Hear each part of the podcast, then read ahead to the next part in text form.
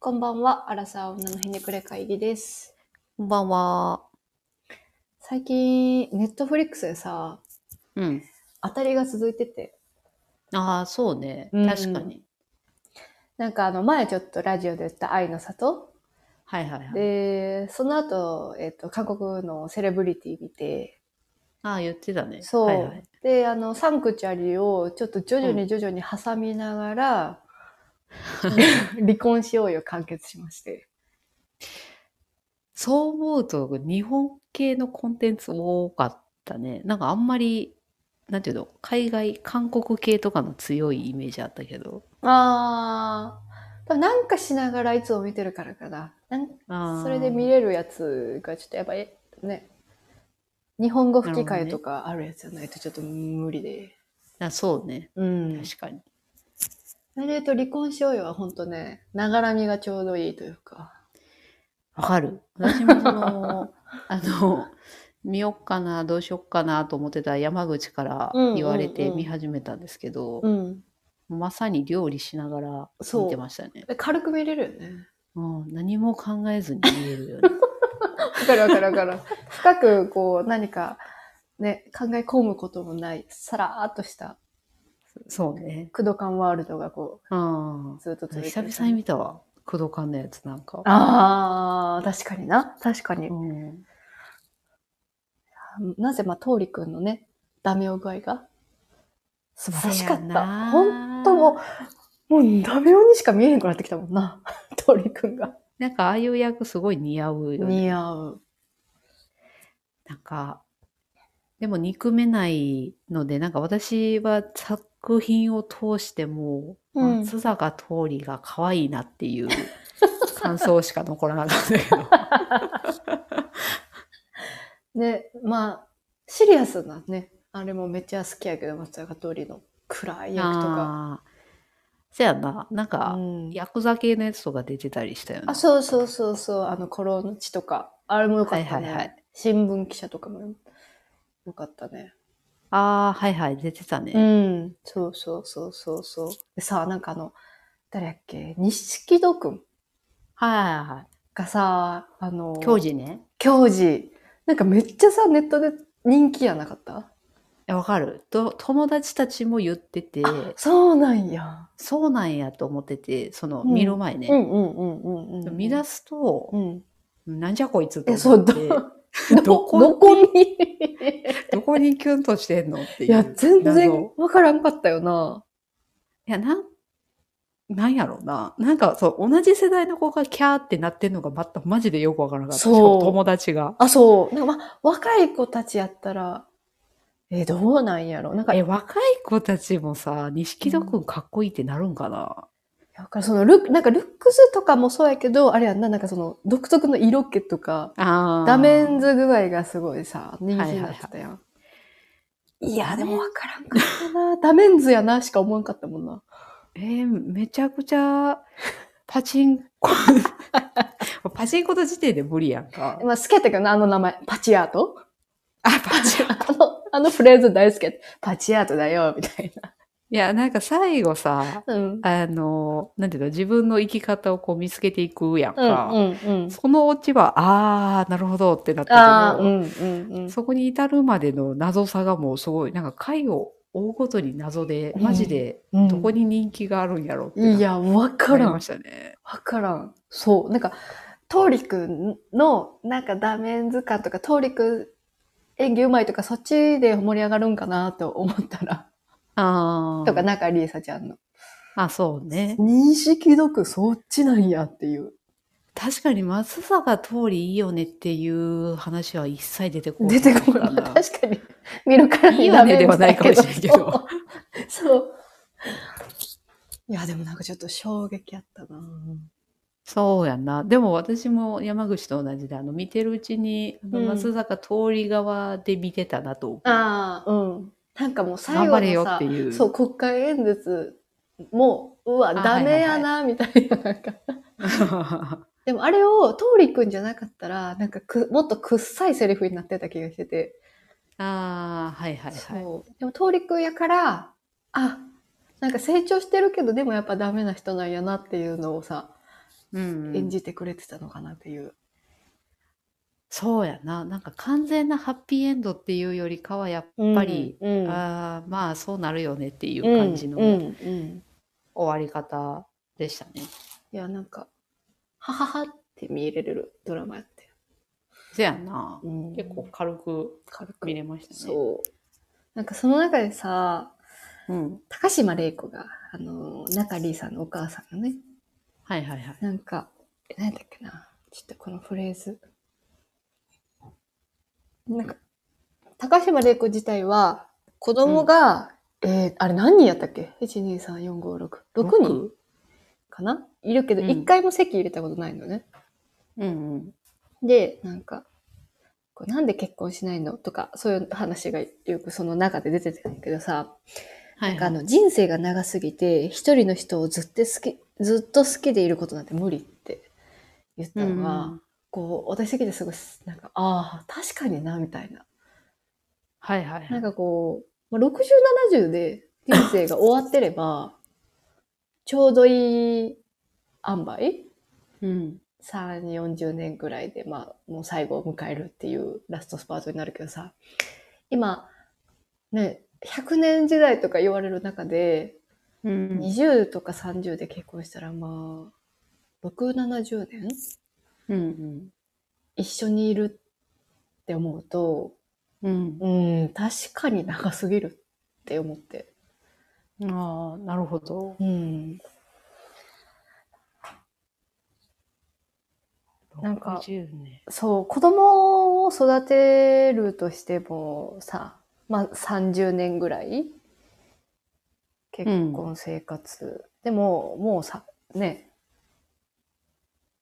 10年2人の時間があって、その後20年、まあ、一緒に子育てするって言っても、まあ3、40年がいい具合かなと思うんやけど、うん。なんかその、そんだけの長い結婚生活を20代前半とかで、20代後半か、決めていくっていうのが、結構なんか、すごい賭けだなっていうのを思って。ああ、それはそうかも。うーん。なんか長い。今、今幸いこう、うまくいって、好きな相手と結婚できたからよかったけど、これがそうじゃなかったら、結構地獄かもな、みたいな。離婚するっていうのを軽くもっと考えるだろうなって思ってて。せやな。なんか実際離婚する人も増えてるみたいやしな。何人だっけ？何人に一人？?4 人に一人やっけ、ええわからん。なんかすごいよね、今数字。でそこら辺の感覚がすごいなんか軽くなってきたんかもしれんよ。ああ、それはあるよな、多分。うん。私らの親の世代よりも。せやな。うん。まあ親の世代も熟年離婚とかしてるけど。何歳ぐらいで離婚する人が多いんやろな。わからん。でも子育て終わって親離婚したとかたまに聞くけどね、友達の親とか。あーあるね。うん。でも自分の親がすごい仲いいかっていうと別に仲良くないしな。あの、夫婦間で言うと。ああ、でも、なんか、思ったより仲いいかもって、うち最近思い出した。あ、そう。うん、会話がある。あーよくずっと喋ってる二人で。あー、それは仲いいね。うん。ないもんな。絶対二人で旅行行かへんやろなって思うし。ああ、え、この子供、その服部とかを連れてやったら行く可能性ある？あ、それは全然あるけど、あ、そうなん夫婦二人ではないやろうなって思う。ああ。まあ確かに、ああ、でも、ちょっと遠出はしてるな。まあ犬連れてだけど。うん。なんかね、それ、そこだよなって思うけど、いつも。なんかさ、その、うん。あの、私逆に人生のことをこう今後のプランとか考えると、うん。短いなって思うタイプやねんけど、おー。短いなっていうのは、うんあの高齢者になるまでの時間があまりにも短いなと思ってて、確かにね。その100年生きるとはいえ、最後の方ってもうその体が自由に動かされへんかったりとかするわけや。うんんうんうんだからなんか人生の、なんていうの今の10年とその時の10年って多分価値が違うなと思うんやけど、でそういう意味で言うと、子育てでまあ20年、その別の生き方をしないといけない年数があってとか考えると、うん。でなんか今こうやって自由に生きてるこの期間ってもう、なんていうのかな、数えるほどしかないんだっていううん確かにね。確かにたまに思うとゾッとするんですけどなん、かこう80ぐらいからね、健康であったとしても、だそんだん体がしんどくなってきてね。そうそうそう。見た目だってもちろん変わるし、確かに確かに。周りもみんなね、いなくなっちゃってるかもしれないしね。とか考えると、やっぱり今、今楽しまないとちょっとまずいなって思う。いや、けどそうだなでそうやな。なんか子供を理由にしてその離婚しないのも立派やと思うけど、うん。なんかそれでいいのかってやっぱり思っちゃうよね。その親とかを見てても。なんかそもそもその、それ、子供にもいいことなのかっていうのも疑問やしね。いや、絶対良くないと思うんだよな。その、うん親がその、目の前で喧嘩してたこととかめちゃくちゃ覚えてんもんな。ああれって多分さ、覚えてる自覚えてる分の人格形成上すごい影響があったと思うねやんか。うんうん振り返るとうんうんうん絶対良くないし、もっと考えて結婚しろよって思うけど、この年になると。確かにね。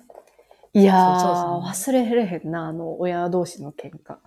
いや、あれに関しては、その今、な、いろんなその研究の中で絶対ダメですよって言われてるけど、めちゃくちゃうなずけるもんな。そうですよねっていう感じする。そりゃ、そりゃそうですよねよね。どちらかというと。うんいや、本当に、なんか、めちゃくちゃ気を使う子供にしか育たない。こうんうんうんうんうんれは良くないですね。もう虐待の一種だよね、一つの。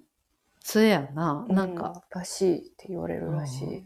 親同士のなんかこの間、その、虐待でなんか暴力をするのと、うんうんうんうんなんかその、言葉でうん。傷つけられるのとだと、精神的なね。うん。言葉で傷つけられる方がダメージがでかいらしい。ああ、そうなんや。恐ろしいよね。精神的にね、蝕んでいく方がね。うん。なんかでもそれをね、あの、確かに20代前半なのか後半なのか、うん。30代前半なのか分からんけど、うん、決めるのは結構大変よね。いや、無理、無理だなって思った。なうん、よかったなって思って、今。ラッキーだなって思ってる。なんていやー、いうか。せやな。なんか、出会い方から含めて、うん。あの時じゃないと多分出会えなかったんだよなとか思うと、うん、うん、うん。たまにちょっとゾッとしますよね。でなんか結婚してもさ、相手はそんな表変もせず、じゃあなんか、な。家事も仕事も育児もこう全うしてくれてるうん。かなりレアケースじゃない？せやなうん。でもなんかそれもさ、その、もっと簡単に離婚すればいいやんっていう話もあるんやけどさ、うんうんうんでもやっぱりみんな、やっぱり結婚っていうものにすごい固執してる。うんいやうんうん、多分自分が独身やったとしたら、うん、多分同じ状態になるやろうなって思うねんけど、うんうんうん。ちょっとそれがまた、なんていうの、慎重に決めなあかんねんけど、でも結婚は早くしないとみたいな、あるやん。ある、ある、あった。まさにあったもんね。うん。今でもそれがなさ、かったらな。そうやな。その若い子たちもさ、20代5ぐらいからさ、結婚しなきゃなみたいになって、今の子たちもそうなのかな？今の子って言っても5年ぐらいしか違いはないけど。ああ、でもやっぱり結婚相談所に入会する、ね、年齢って下がってきてるらしい。そうなんえ、じゃあどちらかというと結婚したい子が増えてるのかなその。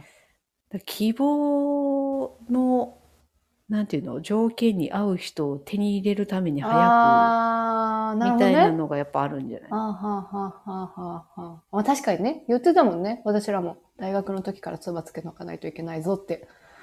だからそこら辺がやっぱり、なんか、より私たちの時よりシビアになってるのかもしれん。なるほどな。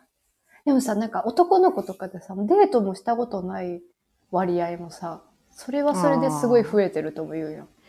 そやな。二極化してるのかかな？その、興味ある人は、もう早く早くに恋愛を、や結婚を考えて、興味ない人は本当にもう、遠のいてるのかな？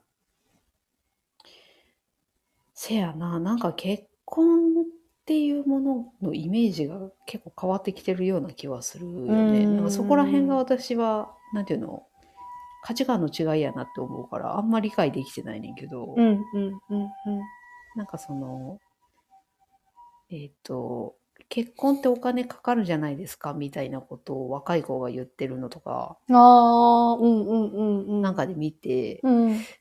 え、でも結婚して二人で助け合った方が多分家計上は、多分ね。経済上は楽や 多ろうな分ね。って、うん私は見た時思ってんけど、なんかでもその、子供を持つっていうこともふま、含めて言ってんのやったら、まあ確かにそうかもなっていう、うん、うん、うん、うん、うん。そこら辺の感覚がやっぱり、今の子って、なんていうの？この日本がさ、どんどん貧乏になってってるのを見て、うん、うん、ちょっと自分はできないですねってなってるのかもしれん。うん。うーん。まあね、確かに自分、個人でも資産形成しろって言われてる状態でうん結婚をリスクとして捉えるのかもしれないね。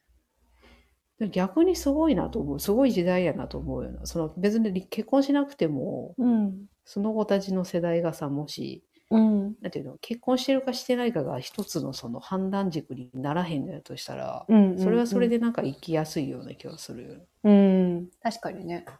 うん。女性もさ。自分、もし自分が働けなくなってさ、親とかもしな死別してたらさ、うん。結構それはそれでちょっと怖くない？そうやな、あまりにも不安定よな。ん。なんか誰も寄りかかれる人がいないってうんいうのは、それはそれで怖い気もするけど、個人の。今のこの状況とかを見るに、うん。そういうのに不安を覚えると結婚しなきゃタイプになるんやろうな。ああ、それがこう分かれてるのかな。うん、かもしれんな。なんか結さ婚、したくないうんうん人の気持ちがよく分かってないから、なんともあれやけど。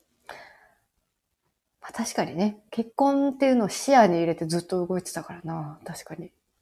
そうね。うん、なんか、きっとするもんだって思ってたな。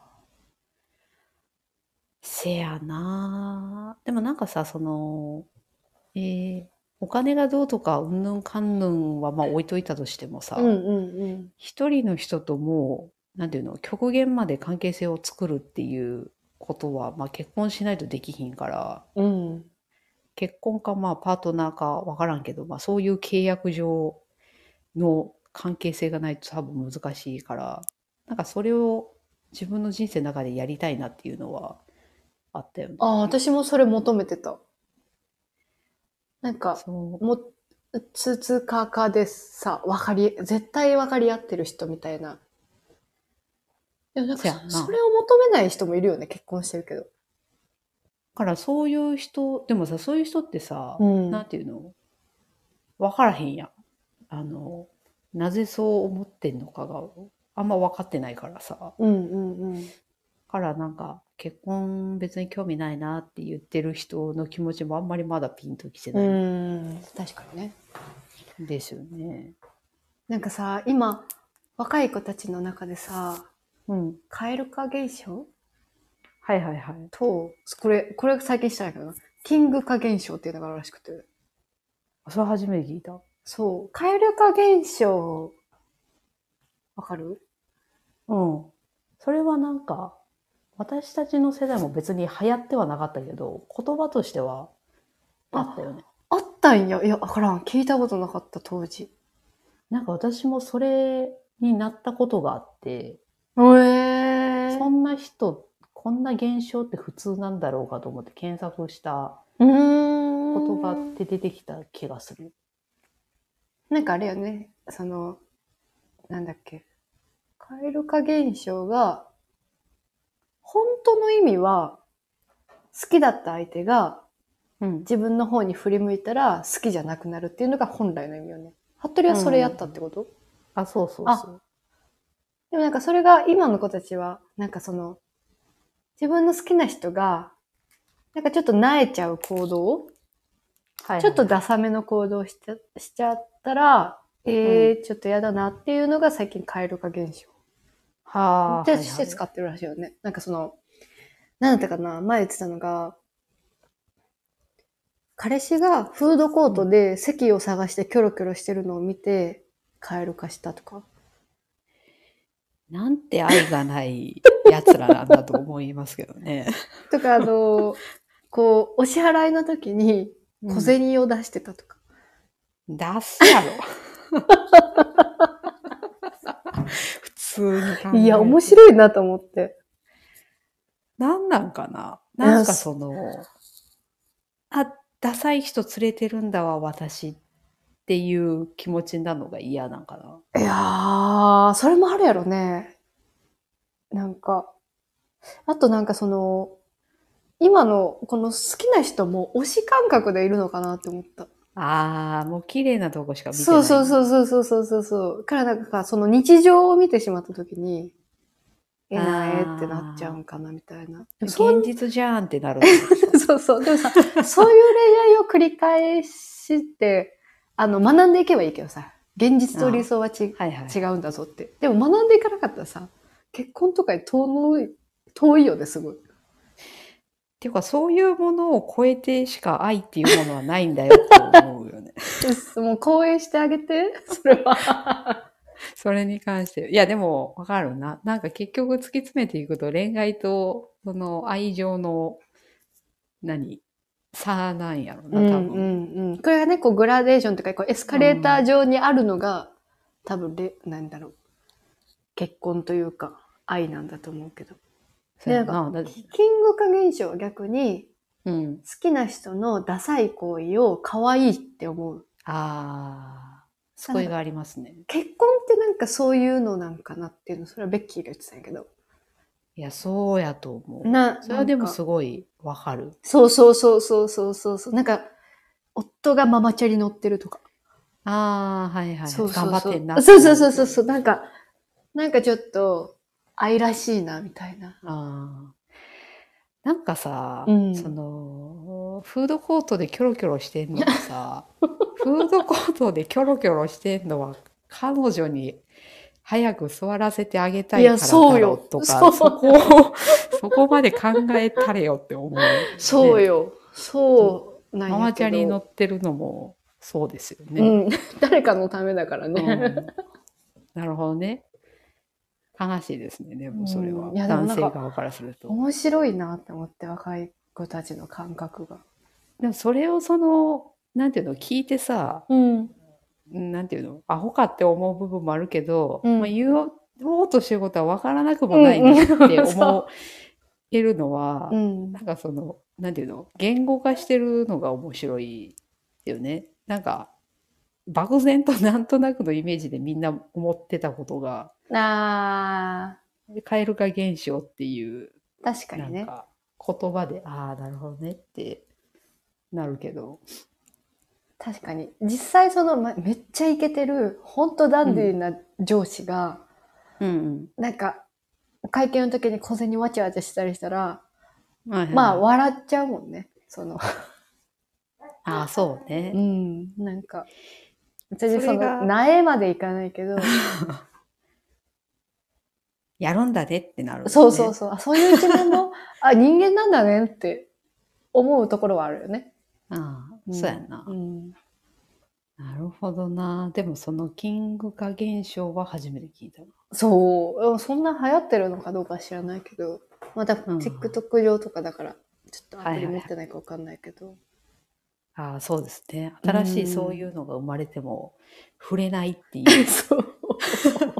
持ってないから、アプリ。TikTok 撮る意味はちょっとあんまないからさ。でも男性側もさ、うんうん。生きりまくってる可能性もあるよね。その、フードコートキョロキョロがないってなるのはさ、うん。まあ女性の包容力はもちろんあるけど、うんうんうん。男性側ももういいところしか見せないように。頑張りまくってんのかもしれない。取り繕ってるね。ね。うん。確かに確かに確かに。まあそれや、それやろうけど、そら。ねまあ、この子と付き合いたいとかだったら、付き合う前は頑張るだろうけどね。そうですね。でうも、ん。やっぱり、あの、同性から見ても、こいつすげえなって思う女性っていうのは、やっぱそこら辺の包容力が半端なかったりするから、あそういうのは、できるだけ気持ちとして、も持たないように、なんか成長できるといいですよね。あ。まあ、高校生の時ぐらいまではいいよね。それは全然可愛いと思うけどね。可愛い。で、高校生だったら小銭は許してほしいけど、まあ、最近はみんな多分携帯のキャッシュレスなんだろうね。な。けどちょっと、あそうやな。確かに。あ、そうそうそうそうそう。だからなんか、やっぱカードでって払わないとダサいらしい。うん。頑張ってんなって感じ。うん、確かにね、ポイントつくから、そっちの方がいいとね。思うけど。まあ、純粋にキャッシュレスの方が便利ですようんね。だけど確かに。うん、なんかただただ買い物するだけでポイントがつくっていうのであれば、うん。それではあるんやけど。なんか、そうね。それを社会人になってから言ってたら結構きついものがあるね。まあ言わへんやろうけど。いや、どうなんやろう。その、若い子たちの流行ってる世代が、どの世代なのかわかんない。20前半なのか。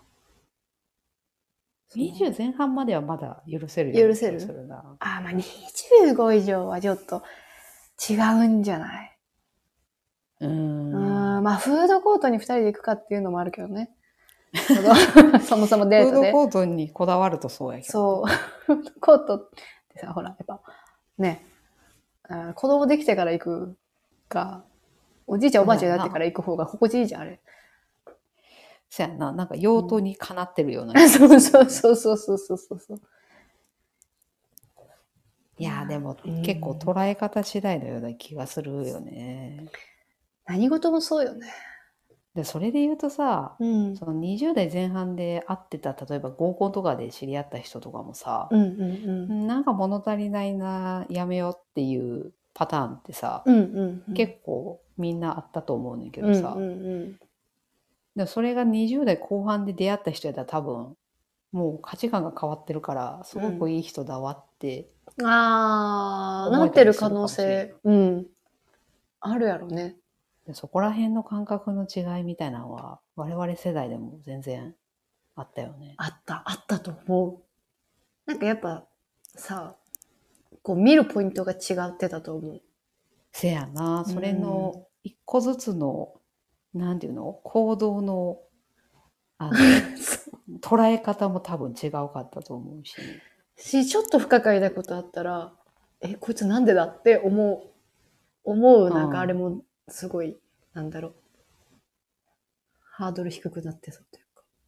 ああ、せやな。うーん。まあでも、そうね。なんか、誰しも一回はあるんかもしれん。蛙化現象ね。うん。蛙化現象、でも確かにいろんなメディアで見ますね、今。うん。でも確かにその、まあ、蛙化ではなくても、なんか、そんな服部が最初言ってたように、こう、好きやったのに、あれ？好きじゃないかもってうん。なるときはさ、お付き合いしてる中ではさ、結構経験してる人多いと思うけどさ、それが結婚になったらさ、はい、はいあ。違うかもが、なかなかできなくなるやん。せやな。がんじがらめになることもあるよね。せやな。もう妊娠してますとかだったらな。。あ、そうそうそううそうそう。なんかさ、アインシュタインの名言でさ、うん。なんか、男性は 変化を好まない、女性は変化を求めるみたいな。っうーん。ていうのを見て、はいはい。なんか、私はすごいそれに共感したんやけど、なんか男の人でさ、結婚する前はもっと容姿綺麗にしてたとかさ、もっとはいはい俺に構ってくれたとか、こう、何、付き合ってる感覚をそのままの残しておきたいみたいな人、うんたまに聞くじゃん。うん、で、女の人はさ、結婚したんだから子供が生まれ生まれたんやから、親になってほしい、自覚してほしいとか、こういうことできてほしいみたいな、変わるだろうみたいな視点を持ってる。うんうん。けど、そもそものこう求めるものが違うから、もう、なんか相入れないっていうのを見て、はあはあ。わからんでもないなと思った。せやな。なんかそこもうまいことなんかバランスとって、うん分かり合おうとお互いがしてれば、まあ、関係性としてうまくいくんやろうけど、うんうんうんうんうん。なあ、なんか、どっちも変化したくないですパターンは、それはそれで面白みない毎日になりそうやしな。確かに、確かに。いや、面白いね。そうね。そこら辺、そこら辺をやっぱり分かり合おうとするのが、蛙化現象もそうやけど、うん。結婚生活には絶対必要だなと思うよね。もう分かり合えなかったら離婚しようよ、やね。そうね。最初の話にも。戻るけど。うん。離婚しようよで離婚しようからまた戦いが起きるっていうね。せやな流れにな結構なんか離婚自体が軽くうん、うん、うん。